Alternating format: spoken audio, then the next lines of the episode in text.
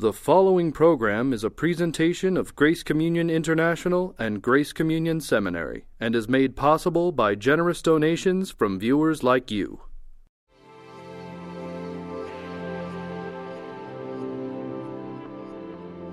On this episode of You're Included, theologian Dr. Alan J. Torrance explores the wrath of God, hell, God's love, as well as how science points to God.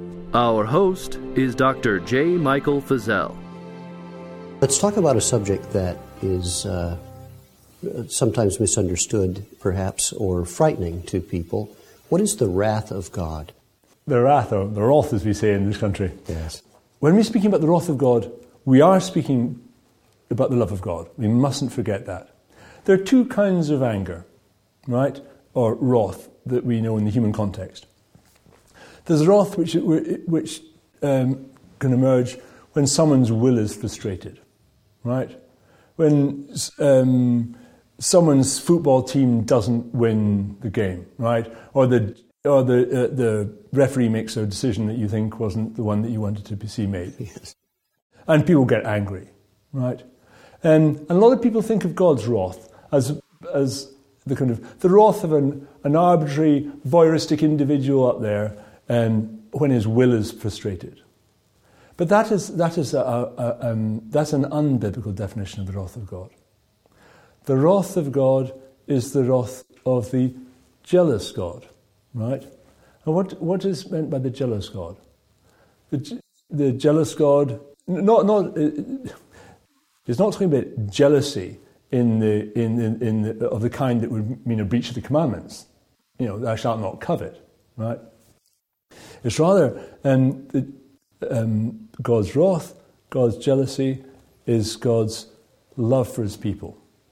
And when God loves a, um, a people, he hates to see that people um, taken apart by sin or by um, disease or whatever.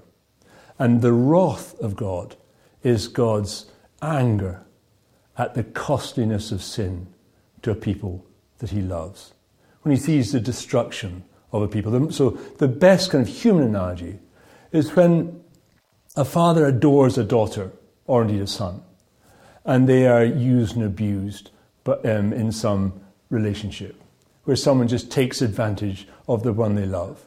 Then you'll, then you'll, under, then there's, then there'll be a wrath, an anger that is a righteous anger, grounded in love for the well-being. Now the thing about God's wrath is God's wrath doesn't mean that He just loves the victim and hates the victimizer, right?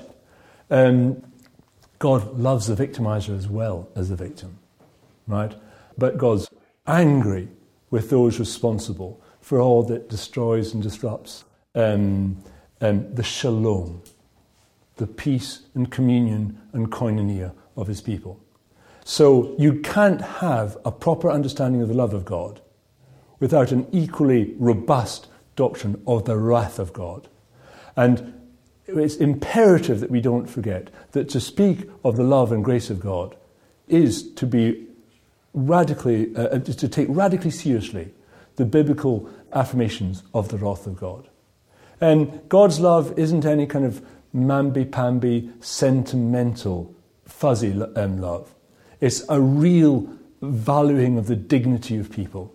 And when that dignity is destroyed or betrayed by sin, God is angry, as angry as he is loving.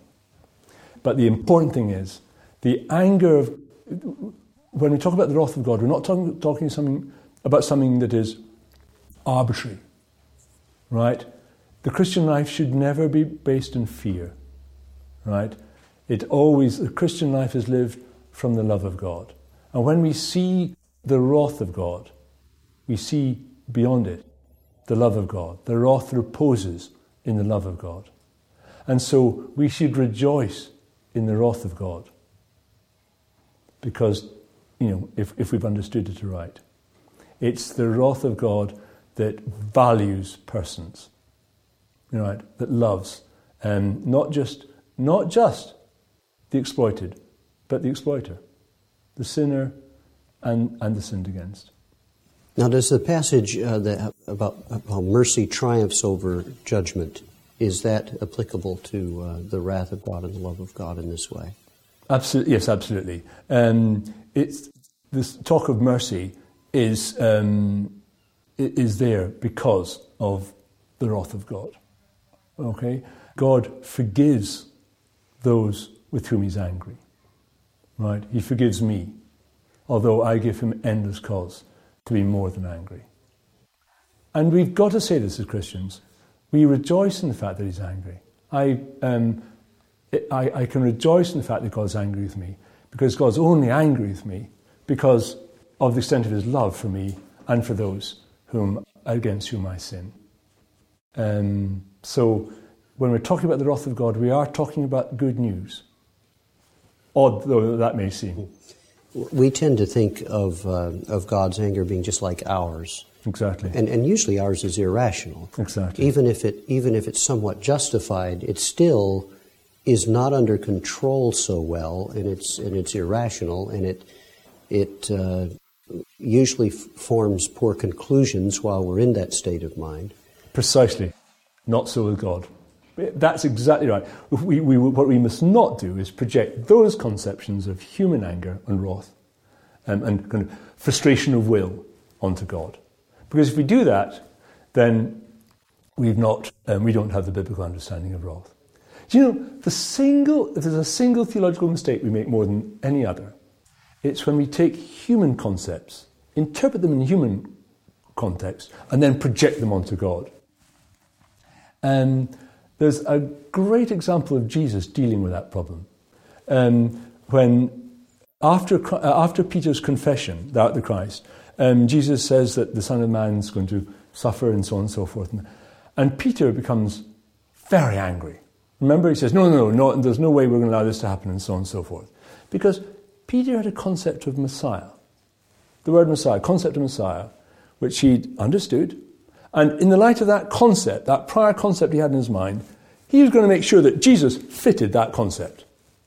And what, how did Jesus respond? The hardest comment that Jesus ever made was to Peter when he was doing that. You know, get thee behind me, Satan. Um, in other words, um, it is demonic to take a prior concept from the human order and try and fit God into that prior human understanding. Why is it demonic? Because it's reversing revelation. It's actually turning revelation on its head. Revelation takes our human terms and fills them with new meaning, the meaning that is given them by the gospel and by God's involvement with us in the person of Christ. And that, happen, that we must do that with love, we must do that with wrath. If we do the opposite, then um, we're actually, we're actually not just impeding revelation, we're inverting it. And the one that inverts, you know, to do that is demonic. There's another remarkable example that, in some ways, that, that feminist theology has, uh, uh um, as I think, at one level grasped but failed to, failed to think through. Um, Jesus is very concerned about our using concepts, uh, our terms and concepts that are not reconceived in the light of the gospel. So, for example, he doesn't like us using status symbols. I'm a professor. Jesus would have been very skeptical about my using the term professor, right? Um, we're not to call anybody rabbi. There's only one rabbi, there's only one teacher. Call no man teacher. There's only one teacher, namely God. And, and what, he, what Jesus saw was the way human beings use the terminology of hierarchy to oppress and control and exert power over people. And what does Jesus do? Okay, you're not allowed to use the term teacher. I'm not allowing you to use any term that people are going to use to oppress others and to control and so on and so forth. And then he goes on and says, and call no man father. Because you've only one father. In other words, if we're going to use a term of God and humanity, right, um, that's the, sa- the same term, sorry, of God and humanity, then, as Jesus saw, there's the potential for abuse. For male fathers claiming a term that's appropriate used of God, and then, as it were, um, taking that divine authority to themselves in some sense. So if we're going to use the term Father of, um, of God, we are to call no men Father. That was a dominical injunction. How many people, how many Christians do you know stop using the term Father um, of their you know, male parent? The Christian church has ignored that for 2,000 years. Had we, had we obeyed Jesus, there would never have been the feminist charge as to um, it's oppressive to call God Father. Now, the feminists are right that there is a risk. If we call God Father and males Father, then we, by association, give male parents a kind of an authority, a superiority in, in, in the world order. All right? And we open the door to sexism. Jesus anticipated that. We're not to call anybody father, technically. And in other words, now I think what he means is that what, what, what he, quite simply what he meant was this. We have got to be really careful that every time we use terms of God, they are radically commandeered and, and disentangled from any continuity with the con- human context that is potentially um, oppressive. So, back to the, the original question the term wrath. When we use the term wrath of God, we must make sure that it's understood in the light of the totality of God's orientation to the world and to his people. His redemptive purpose. Exactly, his, his redemptive purpose. Um, every term that is used of God and God's purposes must be reconceived in the light of, in the, light of the gospel. And of course, the, the great theologian who, who was rigorous about this was John Calvin. Karl Barth, I think, perhaps even more consistently than, than John Calvin, but Calvin really did set about doing that in his, in his great work, the Institutio. Every term he sought to reconceive in the light of the biblical statements. Okay. The, um, in that context, then, let's talk about hell for a moment. What, yeah. what is hell? Uh, how, how should a Christian view hell? Well, hell is a place of separation from, from God. It's a place, place of godlessness. And just Do you mean separation in the sense of alienation or in the sense of actual uh, space? Yeah, no, no, no, no. I think uh, no. I think alienation. People standing against God, right? Trying to live without God. Now, there's so much that needs to be said here. First of all, I'd want to say is this: when Jesus introduced the term kingdom, we often talk about the kingdom of God in terms of heaven. One day, the kingdom will be fully realized. But the kingdom is now at hand. Well, just as the kingdom will be fully realized on one occasion, and, and yet is uh, uh, uh, one day, and yet is, is at hand at the moment. I think we can say the same. We should say we have to say the same thing about hell. Hmm.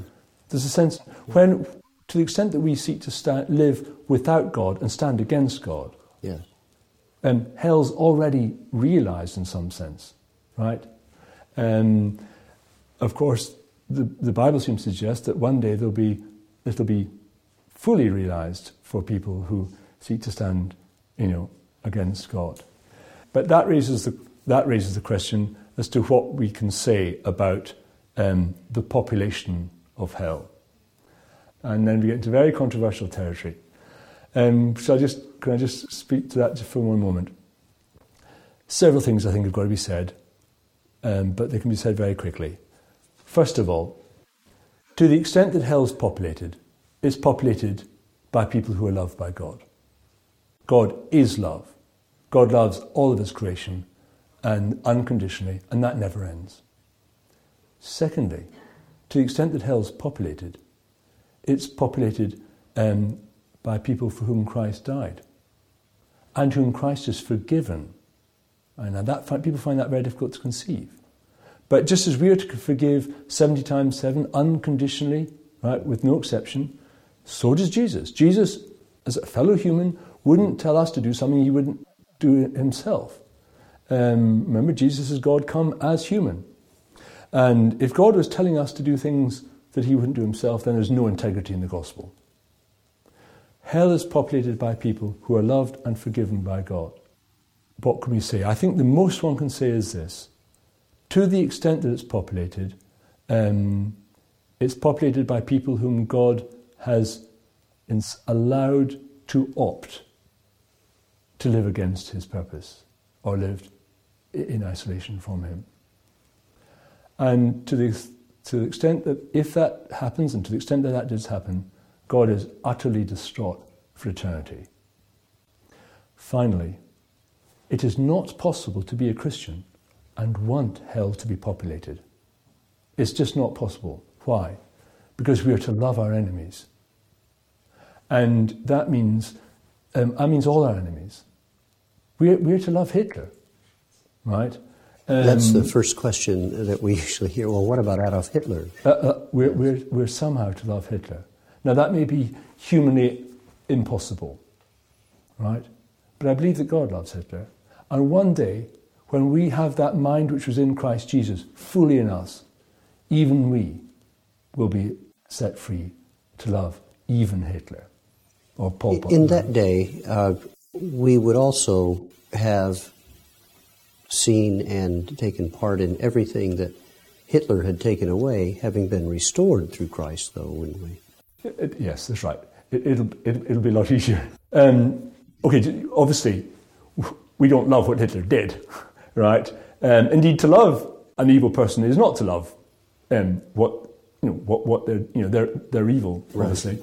Then one um, final comment. Um, I often have students come up to me and say that they had a, a grandparent that they loved who's just died, and they sadly weren't Christians, and they fear for their salvation, and they find it um, puzzling to think how could they, you know, it, could it be the case that God um, doesn't love the grandparent as much as they love their grandparent? And of course, the, the only answer to that is God loves the grandparent, even though she, um, he wasn't a Christian, um, infinitely more than, than they possibly could. Right. right? Um, so when it comes to questions of um, um, the future destination of people, very often love people, people whom we've loved and who've, who've died. I think we just say this. The, the only God we know is a God who's all loving and who's all just and all forgiving, who would never do anything that was contrary to his love, to his justice, and to his forgiveness. And therefore, we can joyfully commit those people to God and trust those people with God, given that God loves them more even than we do. And so there's, there's good, I think there's good news, um, even despite the, the biblical warnings about hell. I mean, the Dominical warnings, Jesus speaks about hell. And though it does raise a question sometimes um, whether Jesus, in some sense, uh, speaks to that in and through his, in and through the cross and resurrection. Whether we need to go back to what Jesus said and interpret it in the light of, in the light of what he's done, because he descended to hell for us. Yes. That's the very reason he came, was because of the reality of, of, uh, of consequences of separation in hell. Yeah. Well, let's switch gears for a moment yeah. and ask about um, uh, science. Uh, is, is science um, a, a hindrance or a help to Christian faith? Good science is, is a wonderful gift of God, right? It's helping us to understand God's creation. Simple as that. Um, and um, so, to the extent that scientists are being genuinely scientific, interpreting the contingent order um, creation out of itself in its own right, um, and are doing so truthfully and faithfully, um, it's a wonderful gift. And they repose, of course, on, on the whole of science can only function because of the intelligibility of the contingent order. And that intelligibility is given by God. It's because it's, it, um, it stems from the intelligence of the Creator, right? Um, so science, um, I think the existence of science presupposes the existence of God. I think it's an extremely strong argument from science for the existence of God. Um, if you're if you're wanting to engage in arguments for the existence of God, um, um, but there are there are problems in the scientific community because there's a philosophy that's sometimes confused for science called naturalism. And naturalism is as old as the you know old as the hills. Well, not quite as the hills, but it's as old as civilization. And, that, and it is the view, it goes right back to Lucretius, it is the view that the, um, the world is basically a closed causal system that just um, operates in, in, in indifference to questions of value, fairness, and, and so on. And certain forms of science, sometimes in the biological sciences, this is more common, um, science wants to presuppose naturalism, the view that God does not exist.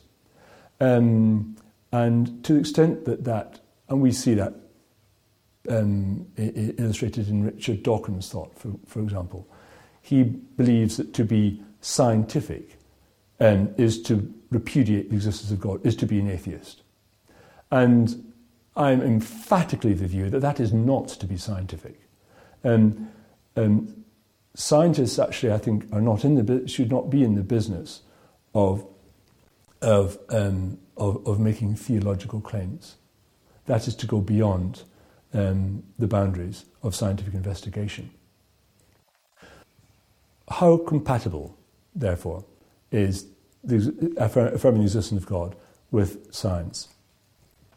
Um, it's quite remarkable what's taken place in the last 30 years. We've seen in the last 30 years the most significant developments in philosophy, um, um, in Christian philosophy, since Thomas Aquinas.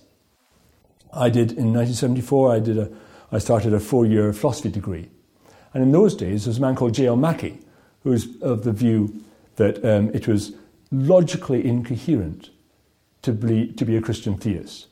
And you could count the number of, um, of Christian philosophers on the fingers of a mutilated hand, to be frank. And the vast majority of analytic philosophers um, um, repudiated theism. In the space of only 30 years, that situation has changed profoundly. It is now the case that at least one in four analytic philosophers in North America, which of course is where analytic philosophy is at its finest, one in four are, uh, is a theist, the vast majority are Christian theists. Um, and in 2001, uh, one of the world's leading atheists, atheist philosophers, Quentin Smith, wrote an article, and this is coming back to the science issue, um, in the journal he edited, which was called Philo. That's the Journal of the Humanist Philosophers Association, with every leading atheist philosopher on its board, all the brains behind Richard Dawkins, you know, Daniel Dennett and so on. Um, and his article was a 10,000 word article called The Metaphilosophy of Naturalism, looking at the philosophical underpinnings of naturalism. That's the um, atheistic philosophy of, of Dawkins and then these folk. And in that article, he, he, he establishes that the Christian philosophers, this new breed of Christian philosophers, led really by Alvin Plantinga, who's, who's the greatest living Christian philosopher, one of the, one of the greatest philosophers, full stop, um, that the Christian philosophers, he says, have beaten the atheists, the naturalist philosophers, at every key point. Their arguments are more logically rigorous, um, um, more cogent. His article is really a clarion call to atheists to get their act together if they're not going to be absolutely um, swamped by the quality of Christian philosophy. So, one of the things that's emerged out of these um, the, the, Christian philosophers is the extent to which um, um science, uh, uh, the, the, number of arguments that stem from contemporary science for the existence of God. One of the, one of the factors that these Christian philosophers have, have um, been writing about recently is the fine tuning of the universe. The, um, the carbon, the chances of carbon emerging are infinitesimally small, um, and other factors um, relating to Planck time and so on. I, I won't go into the details right now. But the factors, the chances of this universe occurring in the way that it's you know, coming about in the way that it's, it, it's come about, um, such that there can be life on this planet, is, is just in unthinkably small. We're talking about factors such as 1 in 10 to the power 60, one of the fine tunings. Another fine tuning, 1 in 10 to the power 43.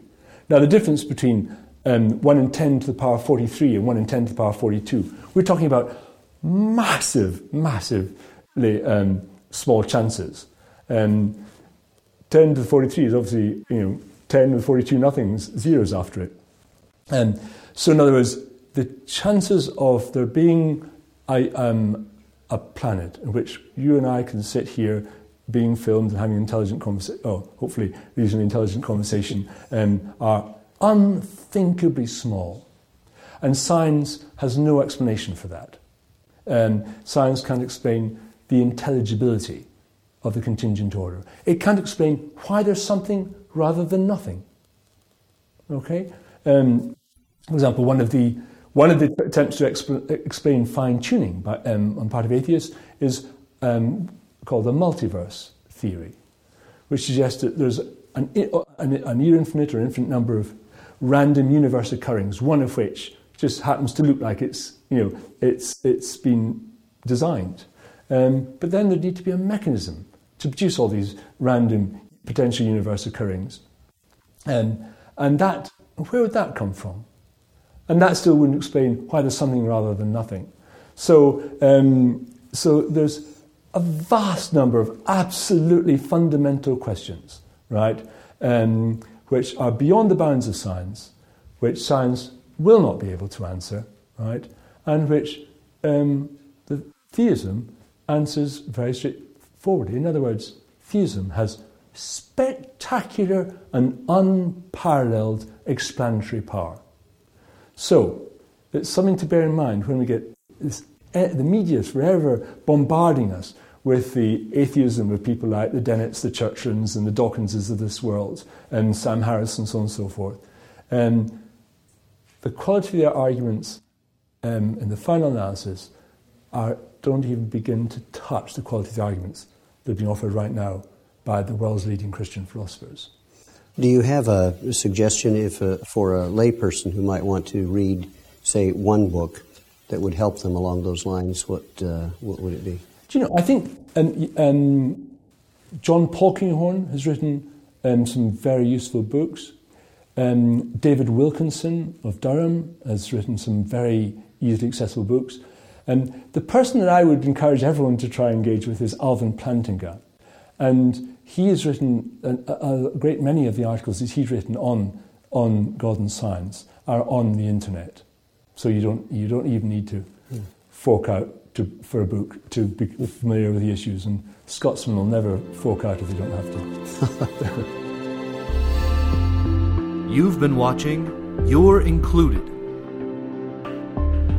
a production of Grace Communion International.